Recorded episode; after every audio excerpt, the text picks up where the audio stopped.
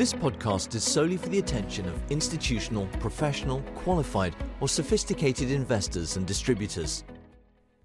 Hi everyone, today we're going to talk about a theme that is really in the news inflation, and we'll see how it collides with the theme of inequality.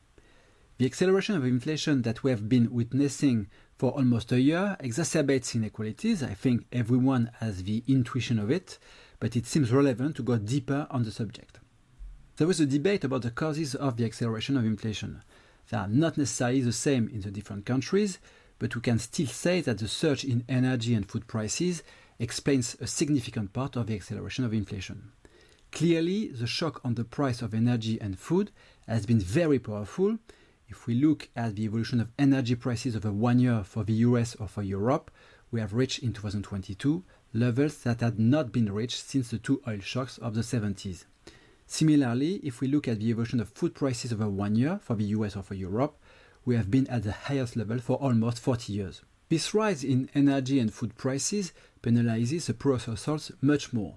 If we take the case of the US, in 2019 and 2020, energy and food represented around 24% of the consumption of the 20% of households with the lowest incomes, whereas they only represented 17% of the consumption of the 5% of households with the highest incomes.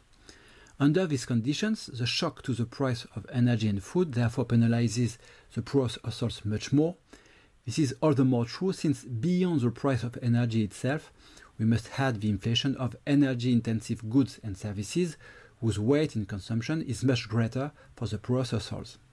In a note published in June 2022 and entitled War and Price, the INSEE, the French Institute of Statistics, calculated the estimated evolution of inflation by households category in the case of France.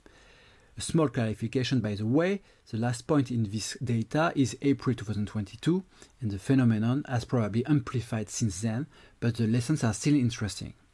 The first result is that, according to these calculations, inflation has increased more for the poorest households compared to the wealthiest households.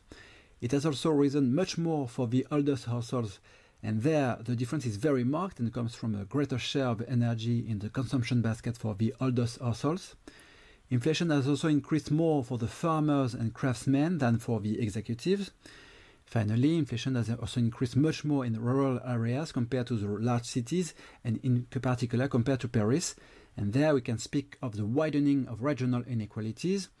So what is interesting here is that the acceleration of inflation exacerbates inequalities along several dimensions and not only according to income. A little more recently, the ECB board member Isabel Schnabel provided an estimate of the inflation gap between the wealthiest and the poorest households. According to the ECB economists, in August, inflation was 2 percentage points higher for the 20% of households with the lowest income compared to the 20% of households with the highest income. It's huge when you take into account that the ECB's inflation target is precisely 2%. In the end, we can clearly see that the recent acceleration in inflation has much more hit the purchasing power of the poorest households. Moreover, it is also quite clear that the excess savings accumulated during the COVID crisis have been concentrated in the hands of the wealthiest households.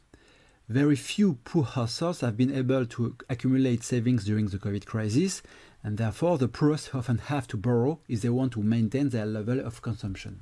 This is a topic that central banks take into account very seriously, and this is for them one more reason to conduct a restrictive monetary policy. In particular, because they have clearly indicated in recent years that they wish to get involved in the fight against inequalities. Thank you for listening and talk to you soon. All comments and analysis reflect CPR AM views on market conditions and its evolution, according to information known at the time. As a result of the simplified nature of the information contained in this document, that information is necessarily partial and incomplete.